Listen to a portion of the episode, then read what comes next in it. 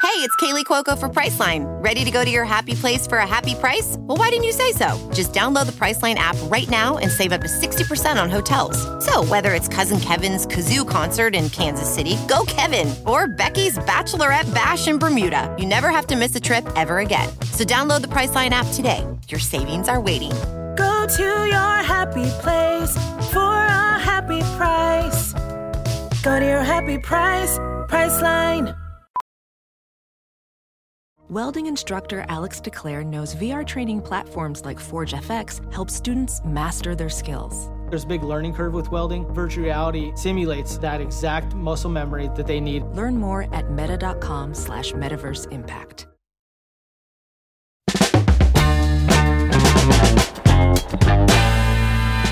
What's up, Fungal Associates? Happy 2024 and welcome to Completely Arbitrary, the podcast about trees and other related topics.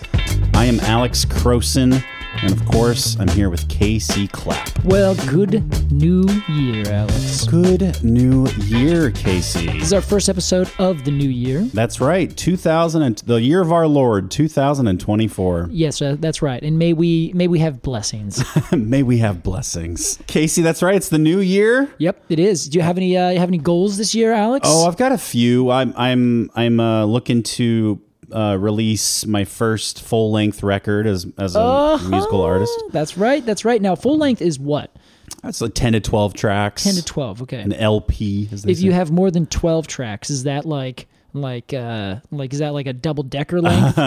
no, I think that is still considered a a, a normal LP. Ah, okay. I, I don't know what you could get up to to. con- I think it's I think it's uh, you know it's like the definition of pornography. Like I know it when I see it.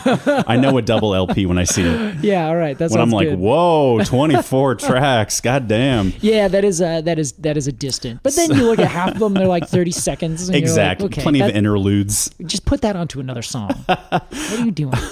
Uh, yeah, so that's my that's my big one, Casey. That's a great goal. That's a good start. Thanks. So that- oh, the other big one is uh, you know to uh, sort of revamp my my physical well being, uh, my physical health. Yes, Mm, mm-hmm, yeah, yeah, yeah. You said uh, this is this is going to be your championship year. I think you described it to me earlier. Yes, I recently learned what a rebuilding year was in, in uh, pro sports. which is so good. Um, something that you've probably known about since high school. yeah, yeah, yeah. It's a it's it's fairly common parlance. Yeah. So I think that my the last couple of years have been my rebuilding years, and now Yeah, I I'm, I'm see. ready to go out and, and at least eh, get in the final four. Get in I the don't know if- playoffs, yeah, you yeah, the know? playoffs. Yeah, okay. yeah. All right, I'm with you. Um, so what about you, Casey? Any big resolutions? Ooh, you know, I have I, d- I I don't do resolutions. I have always thought that I find them silly. Okay. I don't like uh, the idea that someone is waiting to make a change in their life until New Year's. Fair enough. And then they're like, that's going to be the day. Yeah, I'm like, well, yeah. you're kind of just, it's a little disingenuous. If you really want to change, just change. My friend Zaz actually gave me this idea this year Hmm. uh, to come up with a word of the year and to kind of use that. I've heard this. yes, my Yeah. word. I've never done it before, so I chose growth this year. Growth. Yes. All right. So the idea would be uh, that the podcast grows, Mm-hmm. that uh, our little business here grows, and we can make sure to get more more people listening and subscribes, dole out more uh, more stickers to all Yeah. of you guys out there. Yep. Um, but I'm also trying to write this book, so I really want to. That's going to be big growth for me professionally. Have this Mm-hmm. uh, this big written thing done. Um, but then I also just want to grow as a person. I have goals that I'm trying to meet, and uh, ideally, I can at least get started towards those in different ways this year. Can I tell you uh, a word of the year? I would s- I would say falls under the category of a resolution. Yeah, that's fair. That's fair. but I'm Um, You're, not. you're you're a bit of a resolution elitist. wow, is that what you think, Alex? that's it. Oh, you have a resolution? Puh, Pathetic. I, I just think that the new year is a is a nice is a natural. It's the end of a Ah, cycle, yeah. right? It's like a Yes. natural time to look at your life and think, what could I do better? yeah, yeah. I think that's very fair. I think you Yeah. would not disagree with I, that. I don't disagree. Yeah, yeah. I 100% agree with that. well, I think it's going to be a good year for you, Casey. Good growth year. Yeah, thanks. I think you're gonna make the championships this year. Thank you very much. Yeah, this is exciting. Because I like the I like the idea so much. Can I also have a year a word a word yeah. of the year? Do you want to pick one now, or you I just want do. to tell I- us? Okay. I already know it. All right. What is it? Intention. Intention. Uh-huh. I want to be more intentional with everything. I think it's very good. Yep. Well, we can start by being intentional today Wow. in trying to make sure that everyone comes to our new Tremium service. Wow, Casey, that's right. Now that's growth if I've ever seen it. Casey's becoming the lead here, transitioning segues. Man, Fabulous. what a great job. Uh, that's right. Arbitrarypod.supercast.com is our new support platform. We are moving away from Patreon. That's right. And if you want to support the podcast, there has never been a better time. I'm not just saying that because it's old hat copy. Yeah. Um, we have two plans there. We got the tree huggers and we got the cone club, Mm. of course. You can get monthly cones. Uh, you could cone stickers, I should say. Yes, technically we're not sending cones. That could become a somewhat of a biohazard. Of course, that's arbitrarypod.supercast.com. That's right. Go support the podcast, get cool benefits, and for the first time, we are offering ad-free listening. That's right. So if you are like me and commercials make you want to tear your brains out of your skull, you can now get ad-free listening of this show. That's right. So what's going to happen in like 30 seconds Mm-hmm. is just going to be a continuation of the podcast for you. And I, of course, yes, exactly. And if you're not supporting us, I, of course, encourage you to listen to the commercials, and they're great. Because that's actually support too, And coupon code trees, by the way. Um, no matter what you do. That's right, Casey. Yeah. Uh, well, Casey, we got a fun tree to talk about today, the Oyamel. That's right. Uh, but we got to do so after a break. We will be right back with our first episode of 2024 here on Completely Arbitrary. Professional welder Shayna Ford used VR training developed by ForgeFX to hone her skills as a welder. The more time that you spend practicing it, that's what separates a good welder from a great welder. VR training can help students like Shayna repeatedly practice specific skills. Virtual reality definitely helps because the more muscle memory that you have, the smoother your weld is. Explore more stories like Shayna's at meta.com slash metaverse impact.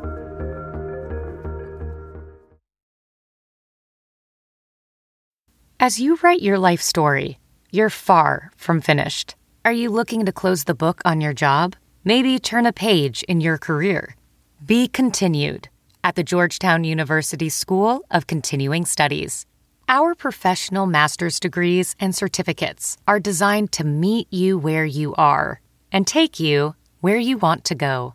At Georgetown SCS, the learning never stops, and neither do you. Write your next chapter. Be continued at scs.georgetown.edu E slash podcast.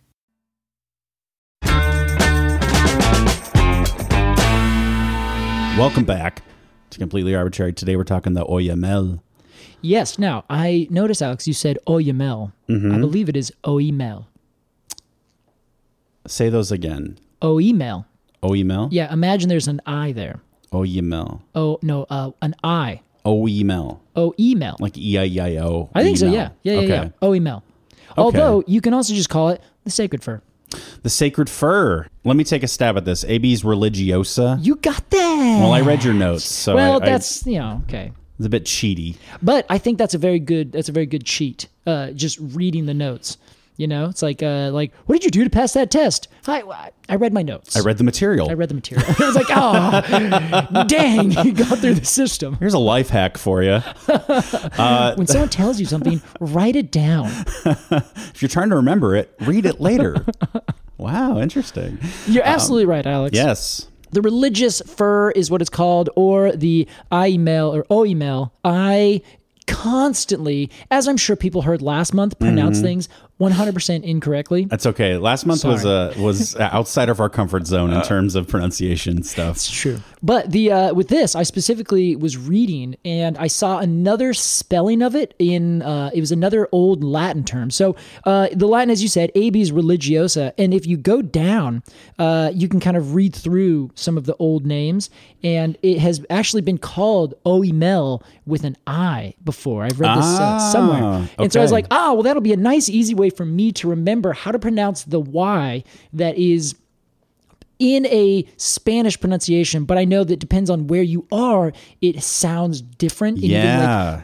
like, within a, a certain country, it sounds different, right? So Uh-huh. region to region. Yeah, exactly. So Yeah. trying to avoid that. Okay. So O-E-Mel. That's E Oemel. what I believe it is. Okay. Well, Casey, let's imagine as we do every episode that you and I are walking through um, a Mexican forest. All right. Yeah. and we come across what appears to be a column of monarch butterflies. Wow, really just spilling the beans right off the bat. Oh my God. Sorry. Well, everyone, secrets out. I don't have to go that direction. That's fair. Mm. Should we undo it? No, you can, let's stick with it. Okay. It's usually clear by the name at least. So sure. I can tell you a little bit of background though. Alex, you're right. I, okay, hold on. You finish where you're going. Thank you. Growth. and then we realize, hey, wait, that's not a column of Uh. butterflies. it's a tree. Casey, let's ID this tree. let's ID this tree, Alex. I want to give you a little bit of a, an idea of where we're at here. Please. So we are at high elevation in central Mexico. All right. And for some context, Mexico is one of the most diverse places on the planet. It's a very strange kind of uh, ecosystem, or not, it's not even an ecosystem, it's a very strange eco place. Just, Eco region, I yeah, heard. I think that's the right term. okay. Uh, at least as close as we can get, because in your, if you're in the very bottom of the country, you're right next to Guatemala. You are just a stone's throw away from the Amazon tropical rainforests, Yeah. the the whole uh, Central America, fantastic, beautiful tropical forests. Mm-hmm. As you go further north and you get to the northern border of Mexico, it is the same kind of desert Southwest that you expect in.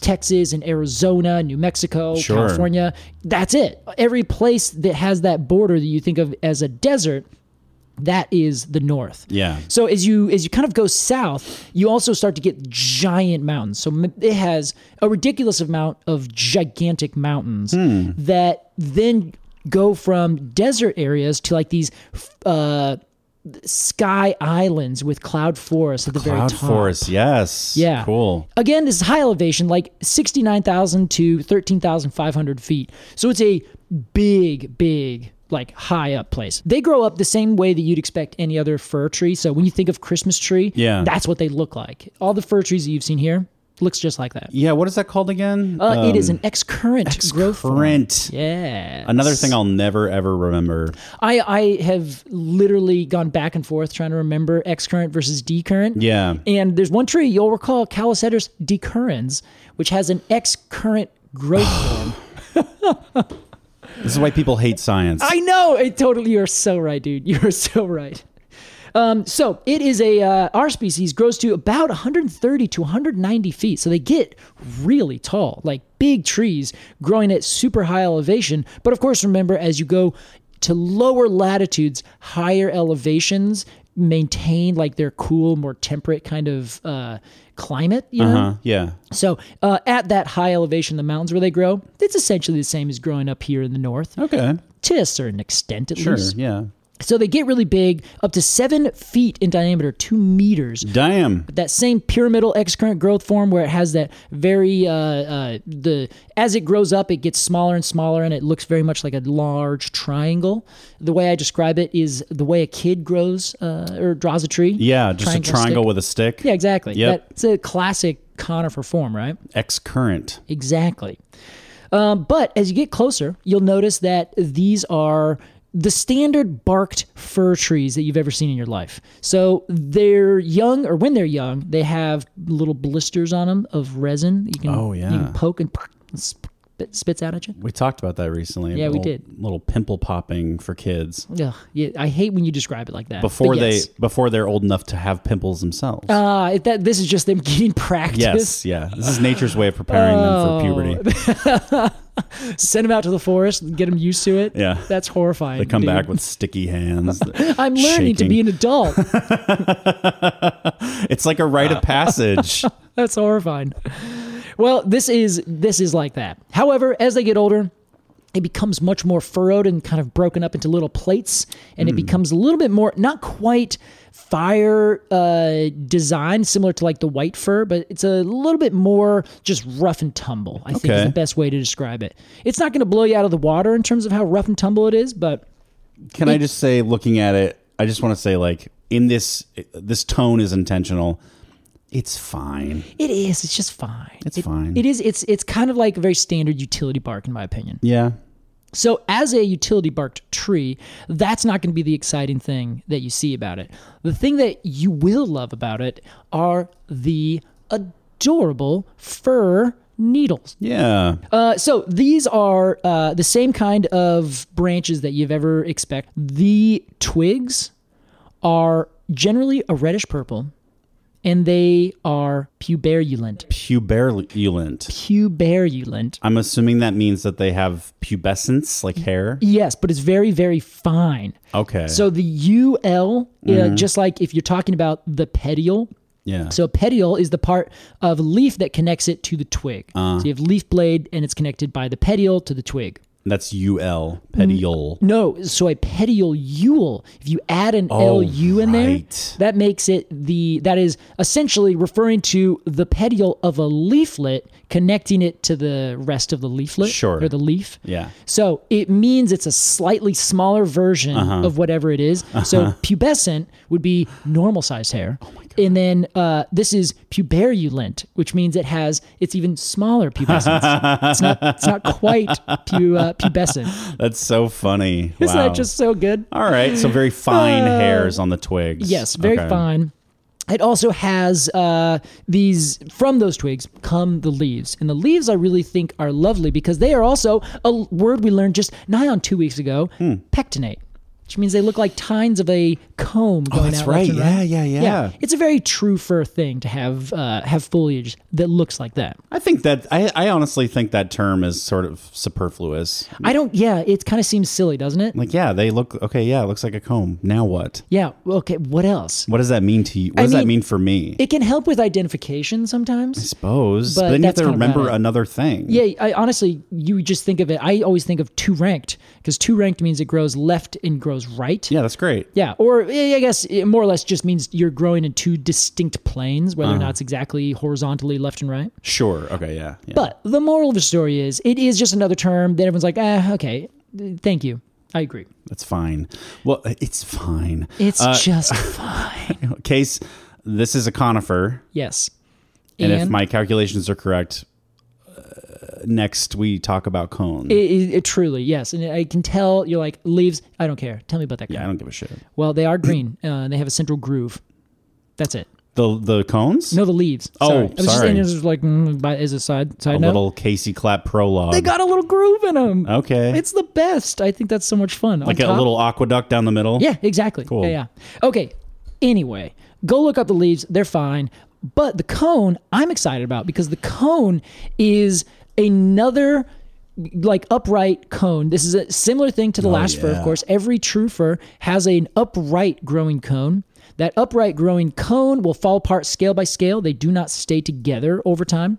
And this has exerted bracts. What does that mean? That means they come out i- beyond the scale. Oh, okay, yeah. Similar to the Douglas fir. Douglas fir. Mm-hmm. And if if a Douglas fir is a mouse butt, these are manta ray butts. Yes, they're huge, right? Yeah. They just look like a little they look like a little curved manta ray behind with a little stinger tail. I love that. That's that's exactly right. It's anything with a little behind and a little tail. Yep. I love it. No comment. No comment. Uh, well, that is uh, that's this tree, and they grow way up high in these groves, uh, all throughout the trans. It's a trans volcanic range that kind of goes across um, the from east to west, uh, kind of above Oaxaca, below, and then up to the northeast of Mexico City. Groovy. Just kind of goes whoosh all the way through, and there's a bunch of active volcanoes in there. They just you know do volcano stuff Wow. all the time. Okay. And this is uh, it's a tree that is not uncommon. If you are driving around, it's at the top of a lot of different mountains down there. It's kind of has a has a big range, but like I said, they have been doing the taxonomy of this for a, a long time, and there was a lot of at certain times different uh like it was honestly just i think ignored for the longest time where this is a lot of things that have happened in the in mexico and a lot of south american countries politically often they have had something of a uh they haven't been quite so stable Sure. so scientists have not been investing their time down there. And there's local people who have been doing a lot of this, and a lot of Mexican dendrologists and foresters and scientists um, have been working really hard to figure out all the taxonomy. But over the last probably maybe 50 years or so, they have taken this one species, pulled it out, moved it around, found new species, pulled those into different varieties, and then put them back into their own species. So it's been kind of a, a bit of a mess recently. Um, and like I said, recently is like the last 50 years. Okay. But it is a fantastically uh, interesting tree because anytime you drive north or south or east or outside of Mexico City, you just kind of go up through mountains. Yeah. You'll start to go through a pine oak habitat. And then at the top of mountains, you'll go into the fir habitat. So, very standard, same thing that you'd see in California, you'd see it in Texas and Arizona. You just keep moving up, and it goes from oak pine to a more fir based forest. And so Okay. far, there's also some spruces down there, too. So, there's a, there's a continuity in terms of environment. But this is uh, this particular tree and some particular groves that it grows in have recently been made a little bit famous and i'm re- remiss to say that we're on the back end of its fame right now Oh, it's faded glory. it's yes, and I so so a little bit of a spoiler for all you out there. We were going to do this tree mm, November, I think. Uh, I think it was going to be during uh, Thanksgiving week. yes, and we decided to take a week off. Exactly. We needed to take a week off. We had too many things going on. Yep. So we dealt with what we needed to deal with. Then I said, okay, we're going to put this after our series on uh, Miyazaki. Miyazaki. Thank you, our Yes. Miyazaki series. So we put it here. In the meantime, Alex, I was watching a fantastic documentary uh, and uh, was hanging out with Carrie. Guess what the documentary was? Planet Earth 3. That's right. That's right, Alex. It was Planet Earth 3. Ca- Casey didn't coach me on this. I just know because he's told me. and watching, having a great time. I think Uh-huh. we were looking at seasonal forest or something like that. And then lo and behold, Ah. I was scooped. Mr. David Attenborough, if it is his real name. In air quotes, Casey did. yes, thank you. Uh, ended up talking about the story that I was very excited to talk about. And uh, if I had got this out beforehand, if I didn't need to take that week off, Yeah. I would have scooped David. Casey Attenborough. Well, the good news is uh, this is called the Christmas tree. Uh, that's what they call it, the sacred tree. By the way, Casey put David Attenborough's name in quotes Yeah. because it's not David Attenborough. It's an AI made to sound like David Attenborough. Yeah, that's that- probably accurate. That uses language learning technology to mimic his voice.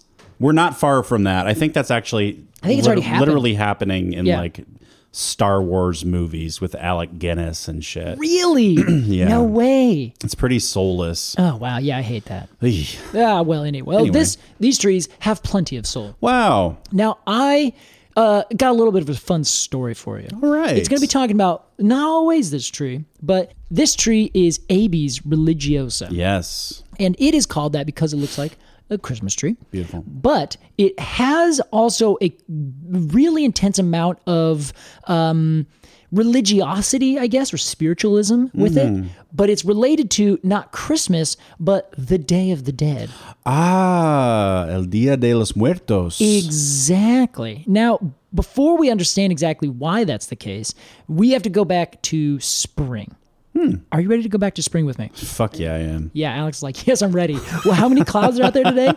Too many. Drizzly day. All right. Well, come with me uh, to the fields of the Great Plains in the eastern United States.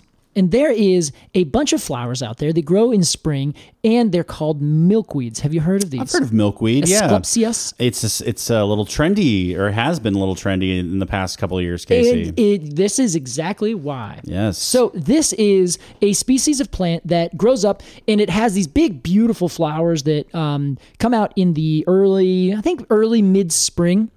And they grow these, uh, they have these very intense leaves. Like when you see one and you know, like, oh, that's a that's a milkweed, you'll be able to recognize it all the time. They're- Yeah. they grow all over the place. There's something like 200 species across the world.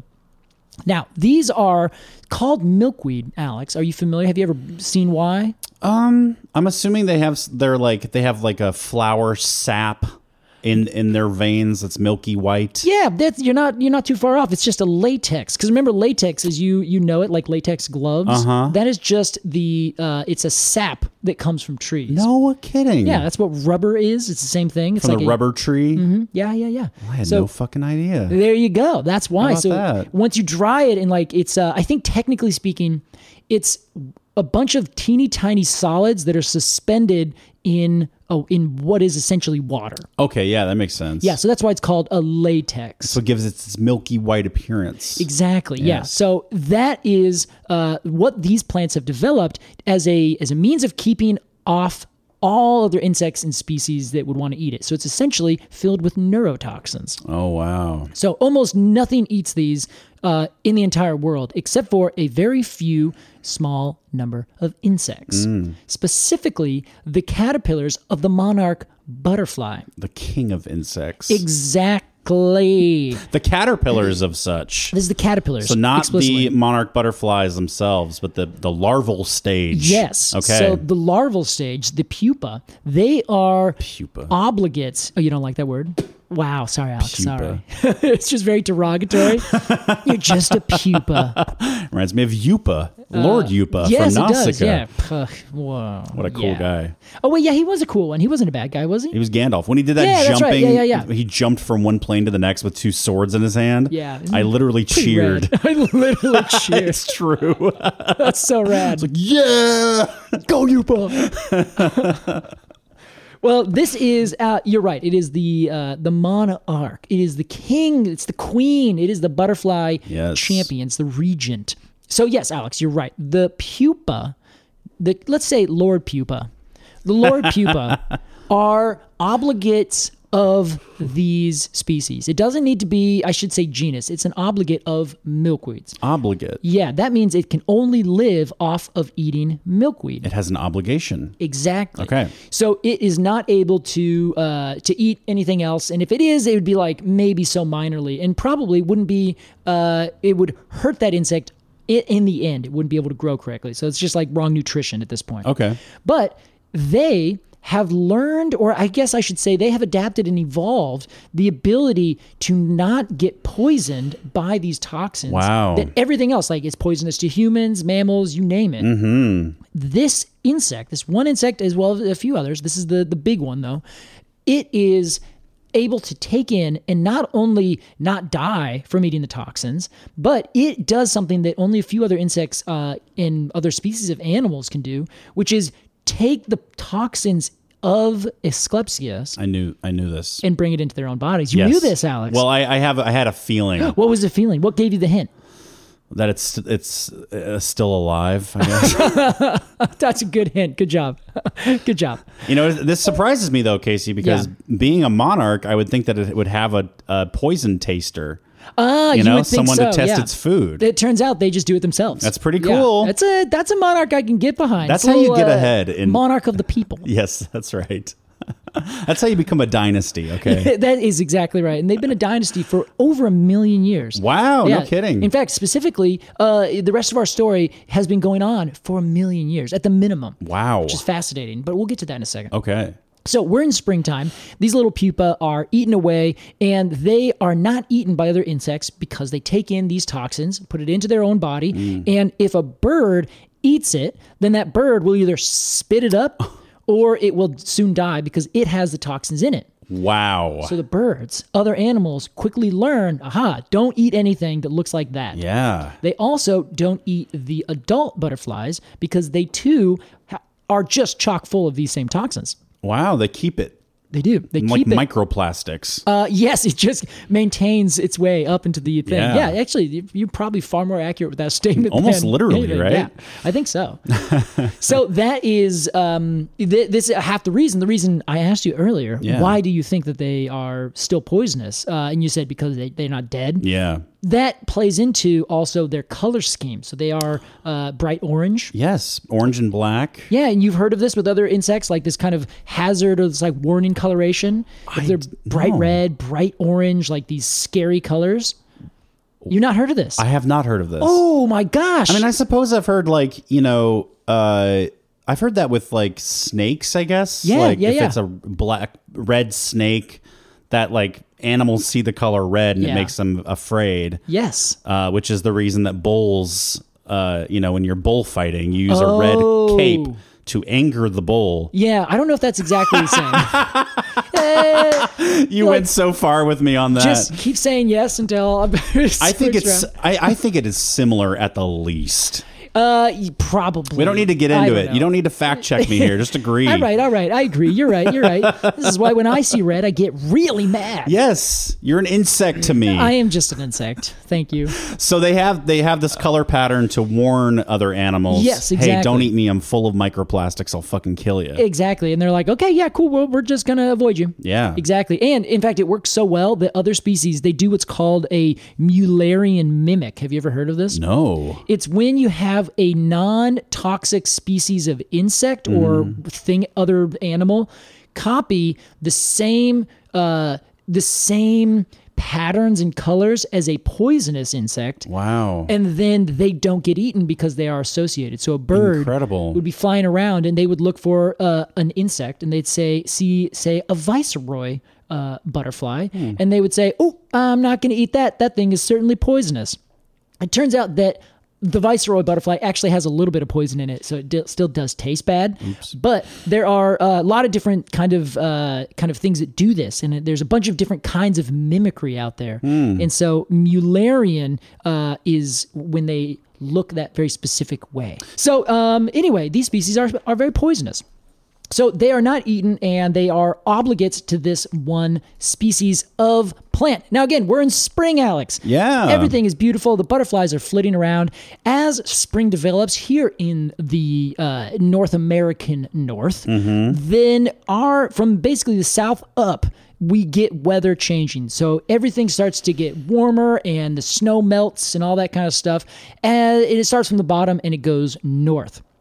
As spring progresses, our butterfly heroes will continue to mer- or will continue to move up, and whenever the new uh, kind of flush of Asclepias of the milkweed is coming out, they will then colonize all these new areas. So they essentially follow the spring up and out across the entire continent. wow. The entire continent. so they kind of um they they're kind of a uh, nomadic species that Yeah. follows the food. exactly. Only in this instance, only during spring and summer. Sure. So they will go up and uh, they lay their new little babies, and they essentially during spring and summer are making new generations. So new generation is from the pupa through the chrysalis, the actual metamorphosis, Yeah. becoming a butterfly, and then laying another egg and starting it over again. Cool. That would be one generation. Okay.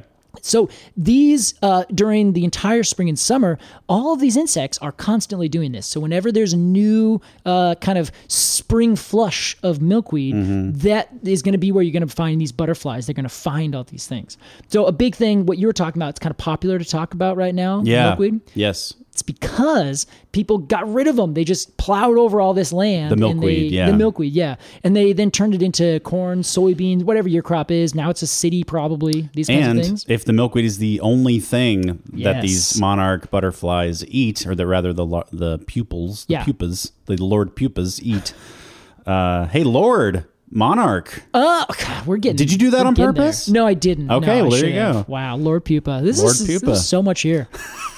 Uh, then then then goodbye butterflies. Exactly. So you got that totally right. So the butterflies are flitting around, having a great time. They're doing different generations. They're making babies. They're having the time of their life. Good for them. Now summer comes to an end, as it does every year, and these Winter is butterflies- coming, as they say. as they say, and they are constantly, constantly aware of it. Yeah. As everything starts to get a little bit cooler, these butterflies start to turn instead of north, they start to go south Okay. or southeast, depending on where they are. Essentially, all at once, these butterflies follow all the weather and start moving south in a giant migration. Wow. And this is what uh, David Attenborough talked about a little bit, but you know what? He didn't get near as far into it as I think should have been necessary. Well, he's a bit of a hack. He's a bit of a hack. Thank you. I didn't want to say it, but now that you've said it, I have to agree. As these insects start to move uh, south, you'll notice that they are doing what we call a migration. They're the only insect in the world that has a migration. No kidding. The only one. How about that? It is fascinating. That's amazing. And it's fascinating, Alex, and amazing, Alex, because of several different reasons to which I'm about to tell you. Please. They go from the entire space of North America, except for some uh, that overwinter in South Florida, some overwinter in Southern California. Okay. Almost every, all the rest, literally hundreds of millions of butterflies will all move from the far reaches of Canada, North America, New England, the Great Basin, and they will start moving down and they cross the border. They go over deserts, they go over mountains, they go from the entire North America all the way down to one of 12 groves of Abies religiosa trees What? northeast of Mexico City that the total space takes up one kilometer. Holy shit. Like a kilometer squared. Yes, exactly. Oh my God, Casey. That is as much as they do. So they are able to, I'm sorry, it's 4.5 million square kilometers is their entire breeding range, which is North America, Yeah. north of Mexico. and they end up in this one kilometer squared area. Exactly. That That is is- less than a square kilometer. That is wild. It is spread apart through different groves. There's about twelve or Yeah, so, yeah, yeah. but less than a dozen. And there is you can just draw a little circle around it and say, okay, there's one, there's two, there's three, there's four. Wow. And the the locals here have known about this since time immemorial. It's actually very hard to miss if you are in that area. And there has been uh, native peoples in that area for you know as long as there's been native peoples in North America. So all of these butterflies go down and find these trees. And I need to point out two things that we have discussed. But before that, I will end our story they overwinter for four months Mm-hmm. and they show up like clockwork on the day of the dead right at the end of Oh, october my. right at the very beginning of november God. every year Wow. isn't that wild they stay for four months and then on about the uh, the ides of march they start going north again how what is the lifespan of of a single monarch butterfly? Well, I'm glad you asked, Alex. Their multiple generations are doing these these flights. So there is evidence that one single monarch butterfly would hatch, go south, go back up, and then go back south again. But for the most part, this takes three to five generations throughout this entire cycle. oh, so you are okay, oh my god. So if you start the cycle, Yes. You're born in Kansas Yeah. as a monarch butterfly. Uh-huh. You're eating your or a pupil pupil stage. Yep. You're eating the milkweed, You're right? doing great. You're having a lovely time. Your great, great, great, excuse me, starting over. Your great, great, your great, great, great, great, great grandchildren Yeah. will, the next time your species comes to Kansas, those milkweed plants, those will be your great, great, great, great, great, great grandchildren. Very potentially. That is amazing. Yes, and the reason that it is like so amazing is for two reasons. You're being very generous by saying potentially, by the way. Yeah, okay, well, that was such a mess. no, I did, you did great, Alex. You did just great. Do you know Well, what I'm saying? I do, but the reason I'm saying potentially is because it's kind of hard. It's not like uh, it's not a linear process because Mm. when one butterfly goes from Mexico up to Kansas, lays its eggs, it'll be doing that consistently throughout late spring and summer. It'll lay a bunch of eggs and have one, two, three new generations in that one season. Mm-hmm. Oh, okay. And then potentially that one that's alive that lays all these eggs will not make it back. It'll just kind of die. Of course, yeah. But all of those babies could either continue to go north as the late summer progresses, they get all the way up to Canada, they lay eggs, they might die. And then those new eggs that they laid, then they will start going south. And then as they go south, all of the asclepsias are turning themselves off. They're going dormant because of low temperatures. So then they would keep moving south and they essentially turn off their reproductive uh, genes. They just go into a state called diapause and they just don't become sexually active i guess is the best way to do Yeah. it until everyone wakes up and is super randy Uh-huh. on the uh, very on like essentially the ides of march and then they're like woo Let's do this. what are y'all doing here and then they have this giant like reproductive party is what i'm gonna call Wow. it and then they all start flying north. in on, on these trees. Yeah, yeah, yeah, yeah. And so this area is known, like, again, for it's known for about 50 years or so. They Mm-hmm. found it in the late 70s, 80s, the, you know, they being the Western scientists. Sure. Because there's one guy, it- it's a, one of these things where you're like, where are all these butterflies going? Yeah. They just disappear, then they always come back. Yeah. So people had to A, realize, oh, they're doing a migration. Then they realize, oh, wait, they're doing a migration, but it takes multiple generations. So how do the butterflies know where to go? yeah. And number two, how do they get there? How do they navigate? Yeah. Because they're not just going somewhere in Mexico to where it's warm. They're going very specifically, Very specifically like extremely specifically. Yes, like a pinpoint location. Yes. Like they are better at finding these exact groves than our satellite technology was 30 years ago. Yeah. Where they were like, well, it's within a, a kilometer spectrum. Sure. Now, of course, our, we can like s- pinpoint anything, Uh-huh. but they do it without the use of anything but their antennas and this. They they trying to figure out exactly how because this is a this is great. What exactly these insects are doing, how they find their overwintering grounds every single year is unknown. That's amazing. We know generally how they navigate, but there are two main ideas. One is called like a map, uh, a, a one is called uh, a compass direction, where you essentially uh, what is it? It's true navigators and uh, map navigators. I think there's. I'll, I'll I'll describe it. In, it'll be a little bit easier. Okay. So some species of animal that do some kind of migration, they know geographically where they are and where they're going, and they are they know the reference between the two. Okay. So they can basically walk north and they know where they're going, and when they walk back south, they know where they're going. Okay. So birds do this. Even a Yeah. lobster species or shrimp or something does this. Like it's it is known.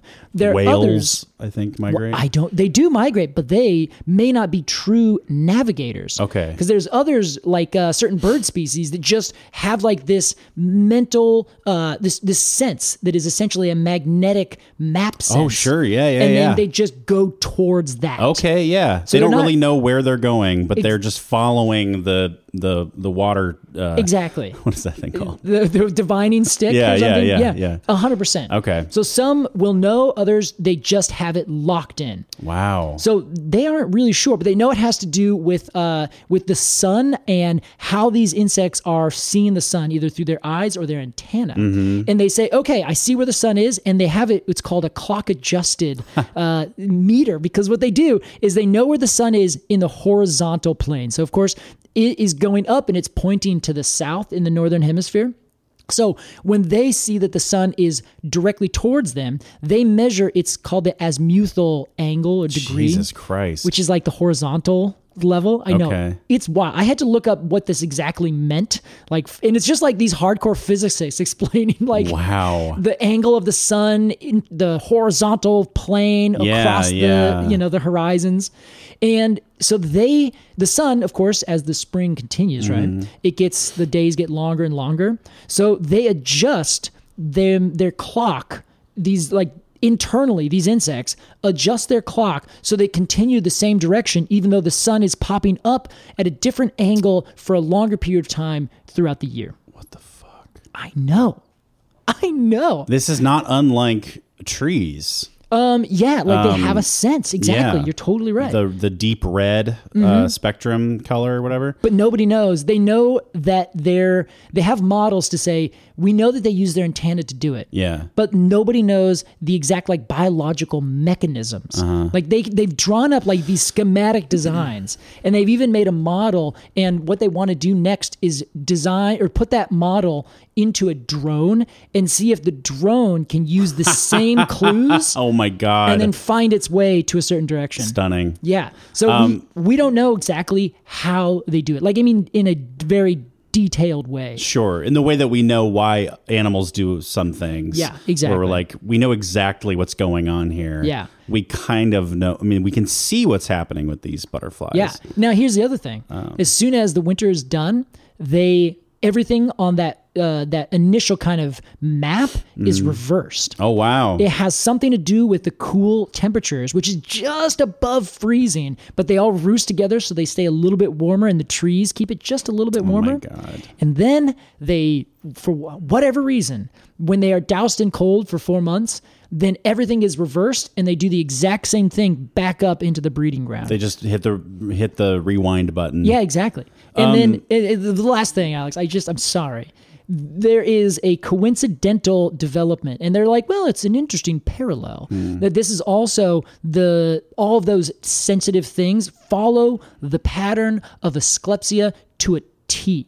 So when the asclepsia plants start to do their biological processes of waking up in the springtime, the butterflies are also Wow. and they just go bump bump bump bump and they follow the uh the plants as they open like like clockwork It's very alien. I mean, all It this shit is. sounds like science fiction. It- um, i mean it absolutely is how do they know so and they all land in Mexico on day on the Day of the Dead. yes yeah yeah that's when they That get like there. gives me chills to think I know. about. That is very very cool. and the people down there uh, for so the the Day of the Dead is a ultimately a European festival, um, and I did some research Hmm. Like on this. Spanish? yeah, exactly, Okay. yeah. And some people are thinking that the Europeans uh, brought it, and there's already some kind of uh, native. Kind of indigenous people's holiday around the same thing. Hmm. The Mayans had all sorts of things, but it's it's really there's a lot of like nationalism that has also come with that, like from Mexico. oh yeah. So it's um the politics and the the real like what came firstness of the Day of the Dead, like where exactly that come from? Everyone is so far that I can read are like, eh, this is mostly just uh, a little bit of a rebranding of a European tradition that is All Saints Day kind of thing. Well, and I'll let everyone else kind of come up with their own research and figure that out. I am just merely here to note that the people who have, for the most part, uh, there are still indigenous practices, there's still indigenous people, they're still doing their thing. But a lot of Mexico has become very Catholic. So when all of these uh, butterflies come in, the people in that area treat them as the souls of the dead, of course. returning. How could you not? They offer them food and candies and sweets, and they basically just have this like big event. And then when the butterflies leave, they do this other procession. They like march all this stuff back down. Oh my god. It's so it's like you're it gives me chills too. it makes like me it's want to just cry. so beautiful, That's a- isn't it? So so beautiful. Can you not Wow. imagine being around these groves, Alex, and just like sitting here and like meditating while these literal million hundreds of millions of butterflies Yeah. are just around you all the time. Now, wow. Oh my God. So, Casey, it's not like these butterflies are just coming to these forests Yeah. and landing on any tree. Okay. Right? Uh, no, they're coming to specific groves of this specific tree, the Oimel, and then leaving afterwards. So- and they do the same place, same time, every year, have for apparently something like a million years. So, why these trees? Is that part What? of the mystery? It's part of the mystery. Okay. Nobody knows. Oh my God. Hmm. Like everyone's like, well, they come down here, so the reason for the migration probably has a lot to do a with just life cycle. You just got to stay alive, move south, and you don't die. It also helps get rid of individuals that have a certain parasite in them. Okay. So this parasite will uh, make them less fit. So then, when they fly south, they're more likely to not make the trip. Oh my god! So it's almost like a what do they call it? There, there's a certain term for it, where essentially, if you're weak, you're not going to be able to do the migration. Sure. So it culls the herd. It's like a gauntlet. Exactly. Yes. And- Amazing. And, then when they go back out, only the best, most fittest, most least attached to their parasite are going to survive the journey. You know, uh, So now it puts a little mark on those butterflies, right? All right, I know you hurt your knee, but we have to Yeah. do the the local marathon, and if you don't complete the marathon, you're gonna get eaten by tigers. we got to keep moving. yeah, just gotta keep doing it. Um, I, I kind of think that monarch butterflies have sort of like the perfect life. you think so? Yeah. I'm like, damn, that sounds pretty good. I mean, it's a little Hunger Gamesy, and then it's also Yeah. like a little, uh, a little like beautiful and romantic all at the same yeah, time. yeah. And Yeah. they're like they're like uh, you know, deified in a way, like Yeah. uh, or glorified, you know, but through this through this human made uh uh religious um holiday and Uh huh. Wow, they s- they sort of have it going on. Yeah, they do. Now, so uh, David uh, talked a little bit about this. Yeah. But he didn't talk about the fact that th- about these trees. I don't even I don't even know if he said anything more than uh, like these sacred firs or something like that. Oh wow. Yeah, it was That's all on him. butterflies exactly, and I was like, no, no, no. This is about the trees. How about this? This is the official, non-official compendium to that episode Uh, Ah, yes, of, yes, yes. of Planet Earth. We'll call this Planet Earth Tree. nice. Yeah, Carrie came up with that. I have to give credit to it. Isn't Well, Casey, that is just a beautiful tale. that wild? And unfortunately, we have to, you know, bring it all to a cone score. So, Yeah, well, now we gotta now we gotta bring it down to just a number between one and ten. That's all we got. and we're going to do that after the break. We will be right back with a review of the E Oyamel. Oyamel. E After this.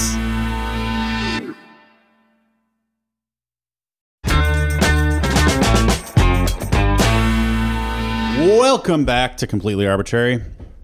That was our discussion of the Oyamel and the monarch butterfly and the beautiful migration thereof. Migration. Casey, Alex Croson, what do we got today? Oh migration. Casey, it's time to give this tree a review. And this is how it works. We're going to give some final thoughts. I say we keep this brief. I think We're, it sounds we're great. running we're running a little we're running a little long and we've got an exciting game to get to, Casey. Ah. Yes, we do. Let's make it happen. Maybe we could give uh you know what might, what might be fun. Casey's leaving. Good ear, Case. Casey had to jiggle the handle of the toilet. We're in a high class place here, Alex. Yeah, yeah. Okay. Here, what might, what might be fun, Casey, to keep to you know keep it short but intentionally. yeah. You're familiar with the with the book series, A Song of Ice and Fire, I am, yes. based on the HBO show Game of Thrones. Famously short and to the point. yes. Well, there there are houses in this in this in these books, and they Uh-huh. Yeah. each have words. You know, the, what are your Ah, the words yeah, of yeah. your or the what do they call them? The slogan or whatever. of yeah, your yeah. House. We shall not sow. We do not sow, Winter is coming, Mm-hmm, Uh, and so on. e-, etc. What what if we gave this tree house oimel words in the Ah, okay. fashion of Game of Thrones? Interesting. Now this will this will have to be really intentional. Maybe we give a, give me a li- give me- maybe we could do both. Give me a little tweet version and Okay, then the yeah. house n- the house words and then a rating. all right, all right. Is that too convoluted? No, I don't think so. I think Okay. it's good. Okay. Um, and then we're gonna give it a, a score of zero Yeah. to ten golden cones of honor. Uh, hell, you could even for this episode. I'm s- I'm in such good mood with these with these insects. I'm thinking golden monarch butterflies of Wow. honor, Golden wings of honor. golden monarch wings of honor. Love this. Casey, as our resident expert, we'll begin with you. I think this tree has to get credit for the butterflies Yeah, going to it. absolutely. We don't know exactly why, but of all the trees of all the world, the butterflies have chosen these. I think there's got to be something to that. What it is, I don't know, but I'm giving credit to these trees for just that. They are spectacular. The insects know. The butterflies, they know what this tree Yeah. has. Uh, I don't think we do. So, starting off with that, I think that's what sets these trees apart. I think there's fir trees you can get across the world, as we noted, some 50 different species. But I think these ones are special, and Yeah. I think that is worth noting because I'm just taking my cues from the butterflies. Nice, There's my, is that was that a tweet? I'm gonna I'm gonna stick with that as my tweet version. perfect. And then your and then your house words. My for house or words. email. Uh, sheathed in gold. Nice, I'll say. beautiful, Casey. And your cone rating? I'm going to give these a 9.0. Yeah, baby. I think that they're just spectacular. That's what I'm And talking about. Apparently, you can plant them here in Oregon. Is that so? Yeah. They Huh. can take cold temperatures, and I just have never seen them. Like, they apparently grow over in Europe, like in Kew Gardens and all these things. Okay. Yeah, so I'm like, where are these trees? Why why haven't I seen one? Yeah, how fun. I bet you there are a few down in Hoyt, because Hoyt has a giant amount of fir trees, but I have yet to see these ones in particular. So I think I would like to see one, but I honestly think that I would see it and be like, oh, okay. Yeah, it would. I mean, if it's not sheathed in gold, what's the point? Sheathed in gold is perfect. Oh, case. thanks, thank you. Although I will say it is a bit of an bit more of an orange color. Oh wow, okay, great, really, really well done. I mean, no, it's perfect. What do you think? Sheathed in orange. There's a little less of a ring you to it. don't think so? You don't think that's good? Doesn't strike fear in the hearts of everyone?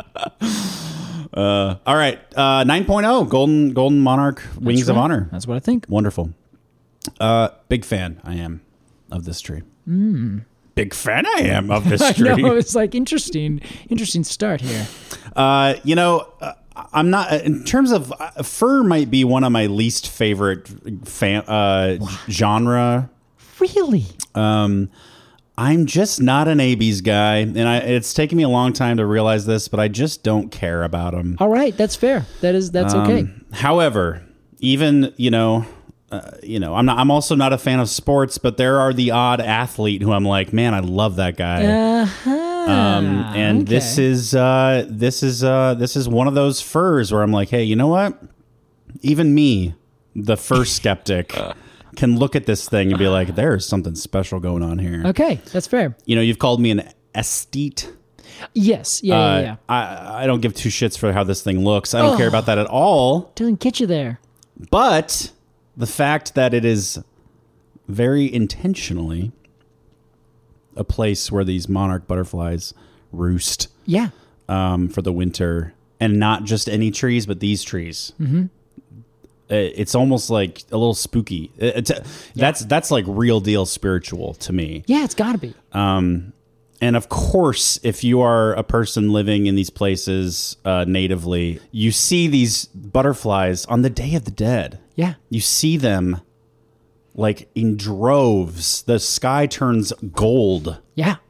not orange. Not orange. Thank you. and these trees become these columns of you know like oh my god Yeah. how could you not come to a conclusion that the two are related It's a spectacle beyond comprehension. and not only is it like a cool nature thing but it's like so meaningful Yeah. Yeah. Yeah. Yeah. and for that reason well my word my house words are um, I was gonna say. the spirits live here Whoa. That's great. I don't know which one I like better. 9.5 golden monarch wings of honor 9.5. Oh my god, that's our first over niner uh, in in w- months, weeks. We've done so many divisive trees, Alex, where we couldn't decide uh, where we we were I guess Yes. you and I were divided. yeah I totally see. Wow, good for us. We did it.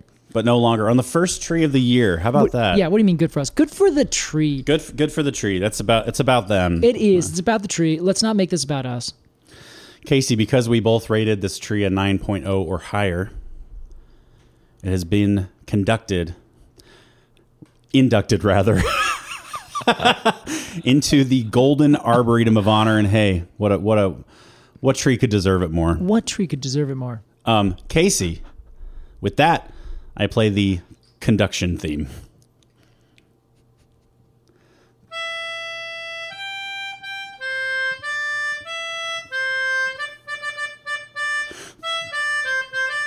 Whoa, sweet man cave. Thanks. Serious upgrade. How'd you pay for all this? I got a home equity line of credit from Figure. I was approved in five minutes and had funding in five days. Wow, that fast and easy? Yep, the application is 100% online, plus no out of pocket costs, just fast access to the cash you need. How do I get started? Go to figure.com and get that serious upgrade. Figure Lending LLC, DBA Figure, Equal Opportunity Lender, NMLS 1717824. Terms and conditions apply. Visit figure.com for more information. For licensing information, go to www.nmlsconsumeraccess.org.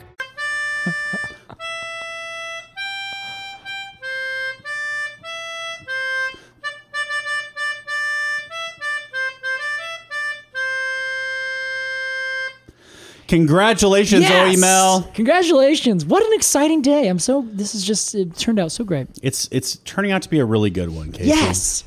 And let's keep the good times rolling with a segment.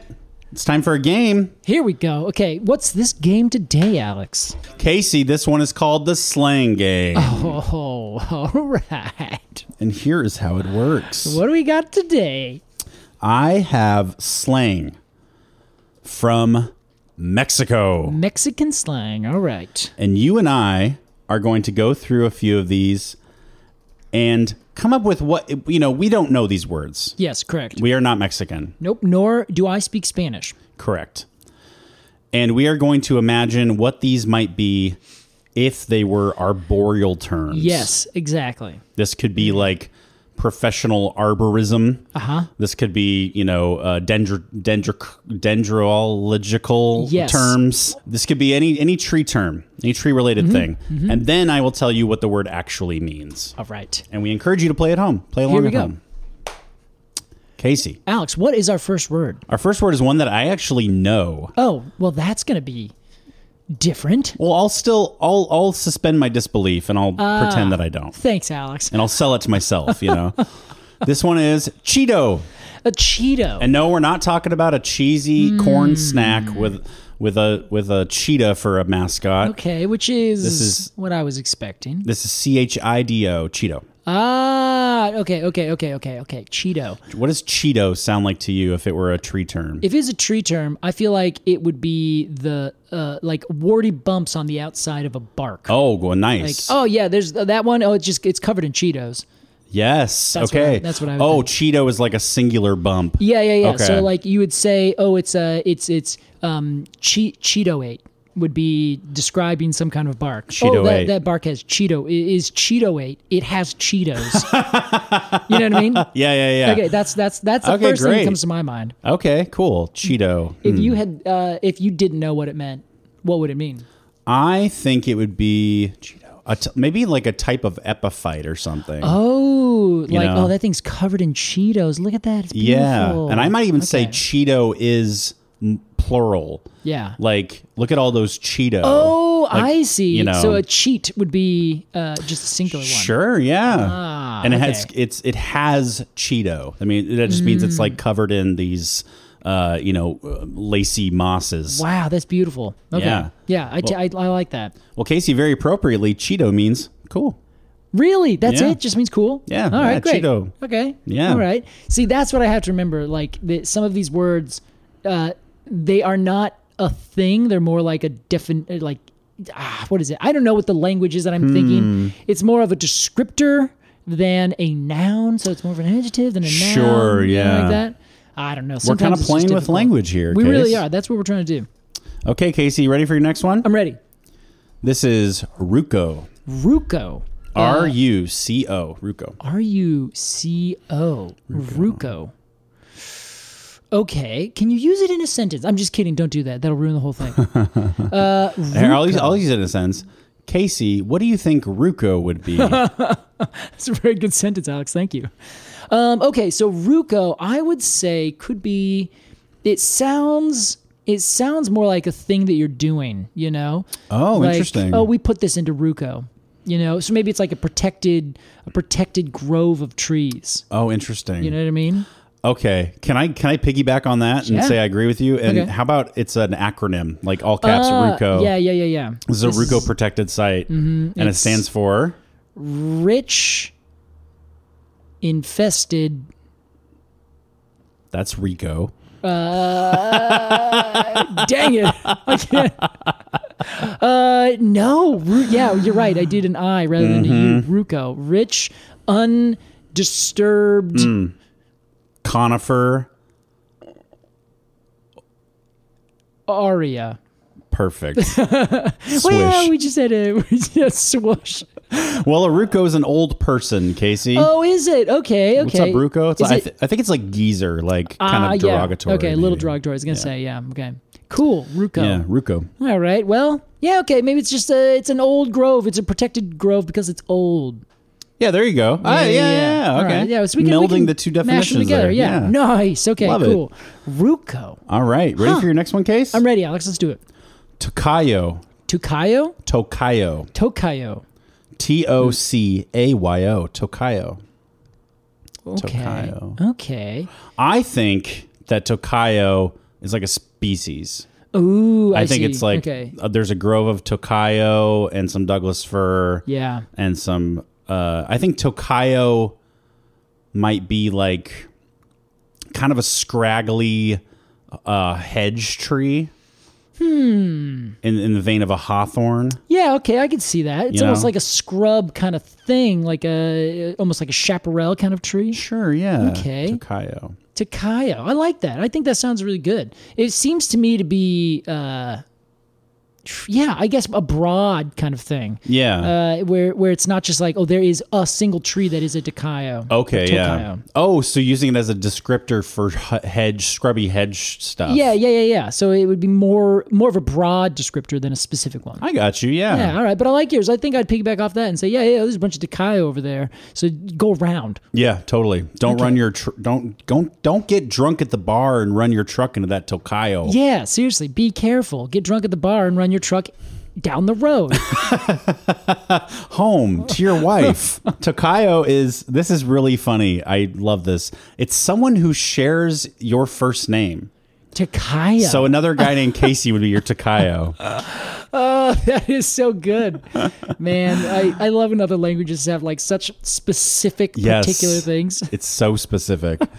Oh, that's good. Okay. Um, Well, another one here, Casey. Th- Mm-hmm, I like this one a lot. Chafa. Chafa. Yeah. Oh, that C H A F A. Chafa. Ooh, I kind of feel like that would be uh, the first thing that jumps out is like kind of something that's left over, you know? Oh yeah. Like maybe you carve you carve a tree or you cut into it and like kind of like the sawdust is left over, the Totally. little bits and parts, you know? Yeah, That's what lit- I'd some say. some dry. I, I also imagine the chafa like dried uh, detritus or, or like Yeah. dry needles. You know. Yeah, exactly. It's just Um. kind of like the leftover stuff once you cut down a tree and you just have like little bits and parts. They, yeah. Yeah. Kind of, there's a bunch of chafa out there. Just bunch of get that, break chafa. that up, would you? It's called the chafa cleanup crew. Yeah, exactly. Yeah, which we got him. It's a whole career. So chafa, Casey, is something that's low quality or prone to causing frustration. My car is so chafa. Uh, I see. I see. Yeah, yeah. I think it might be uh, uh, uh, an as an adjective, not a noun. Ah, so it's a chaffa thing, yeah. like broken down. Yeah. Or I like gotcha. this thing is constantly fucking breaking. It's chafa. Ah, I see. Okay. pissing me off. Wow. All right. Uh, Casey, let's do one more here. okay. What do we got? What's this last one?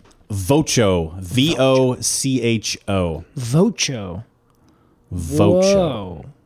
Hmm. All right. First thing that comes to my mind would bet that is a descriptor of a person, and I think it's a descriptor of a person who is is like a Lorax figure.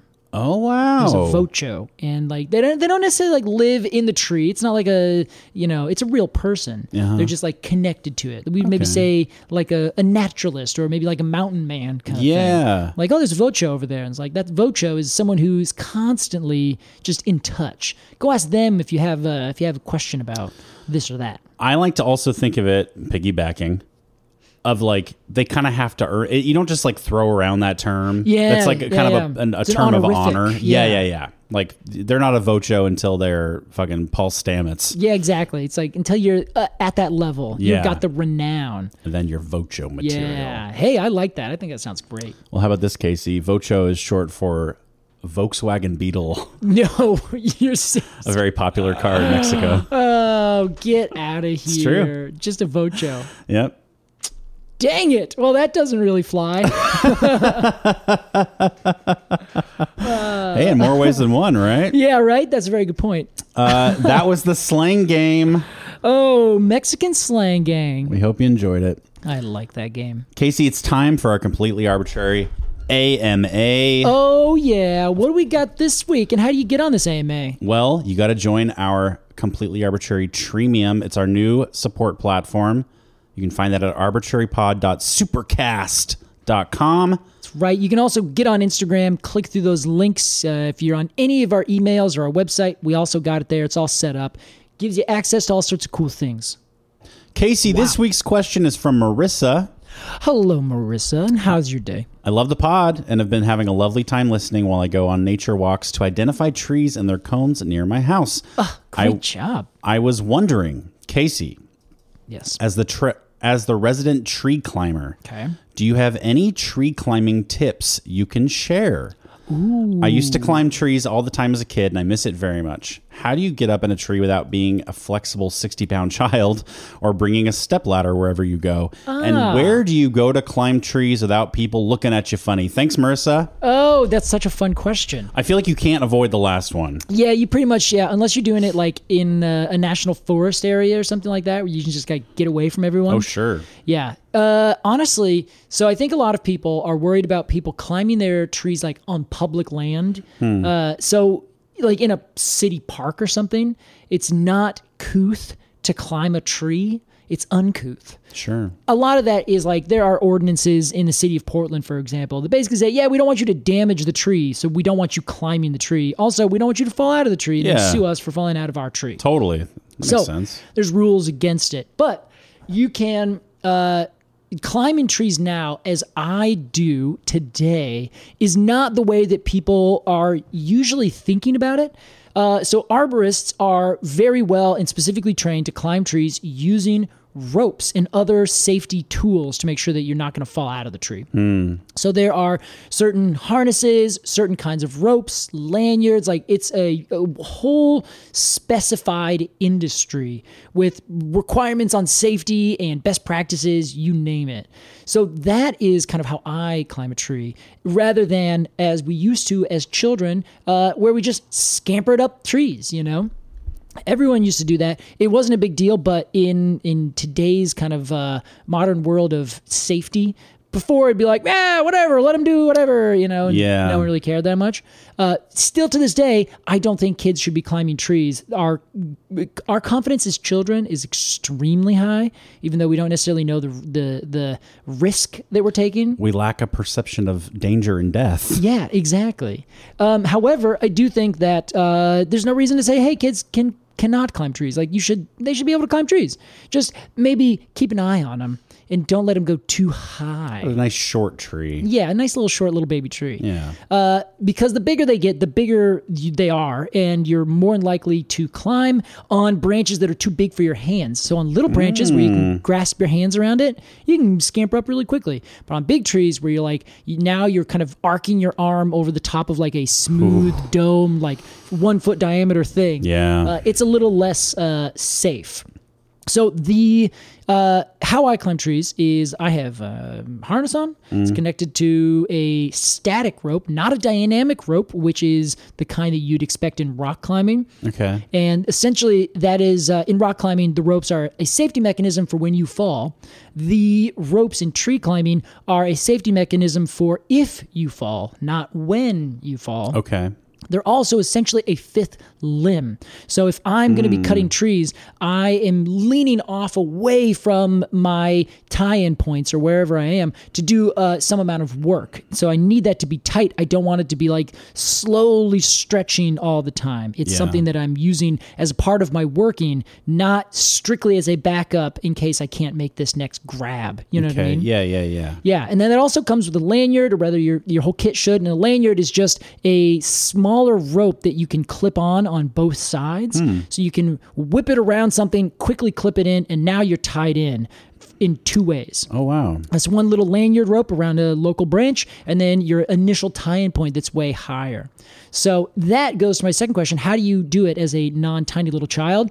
Use ropes. That's really the the trick. And you can use one rope and one uh, harness. You climb up. You just have to know all the right knots and how to set them up. For that, you need some specialized training. You have to know how to tie a bowline. You have to know how to tie yourself in because there's a couple different knots you can do for that. And you'll have to know how to make a hitch, which is just uh, your climbing mechanism. So it's like a, a hitch of the rope that goes around the rope. So you make this kind of loop where you have the tail end of the rope, and then it goes up over the top of a branch. It goes back down to your harness then you tie yourself into the harness then you use the tail end and you make this other knot that's called a hitch a climbing hitch Hmm. and you use that to climb up so it's one of those things where if you push it upwards it loosens but then when you tighten it and pull down it tightens itself So that if you fall, yes it tightens, and it holds you holds up onto you. exactly yeah so that is the uh, the the classic they call it the um, the double rope system or the double rope technique Cool. and it's essentially rope goes up goes down makes this fun loop and then you just have to make yourself a smaller loop as you go up uh, it's not very efficient it's very like this is how you initially learn, and it's how you work a lot of times in the tree. But also, people today are using what's called the single rope technique, where rope goes up and then goes back down to you. You don't make this other loop uh, with the rope, and then you just climb straight up the end of that rope. Wow. Yeah. So that is how I, I- would recommend doing it. Alex is kind of blindsided or like blurred. Here's my recommendation. Don't. Just stop. Yeah. Uh, thank you, Marissa, so much for your question. Yeah, great one. If you've got a question for us, join up on the completely arbitrary Tremium, our new support platform. That's Mm-hmm. arbitrarypod.supercast.com. Click over to that AMA section and ask yourself a tree related question. How about that, Case? Yeah, yeah. In fact, we're going to be posting our first one, uh, our call for questions, uh, this month, probably in the next week or so. That's right. So AMA on the new platform is essentially the same as the old, except better designed, and you will be able to click right to your time-stamped answer Yes. if you so choose, rather than listening to the whole thing, which you can do through your own ad-free feed. You don't even need to go to a different app. There's so many benefits, Alex. So very exciting, Casey. And with that, Casey Clapp, Yes, sir. thank you so much for this uh, exciting discussion. Thank you, Alex, also for this exciting discussion. Very touching, the this whole monarch butterfly thing. And also, you know, monarch butterfly, very, um, very uh, linked to. I mean, at this at this point in my, in my- in my knowing, very rela- linked to religion and and the sort of afterlife and Mm. Yeah, yeah. And then you look at a monarch butterfly, and it straight up has stained glass wings. It's beautiful. Now, be careful you're not looking at a Viceroy. They look just like them. Well, I would never. And with that, we say we'll see you next week. Happy 2024, everybody, and thank you so much for listening to this episode of Completely Arbitrary. We'll see you next time. Goodbye. Catch you later.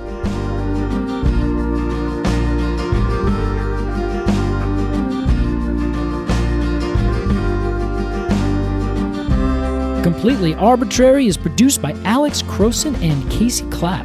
Our artwork is by Jillian Barthold, and our music is by Aves and the Mini Vandals. And you can support the podcast at patreon.com slash arbitrarypod. And find additional readings at completelyarbitrary.com. Thanks for listening.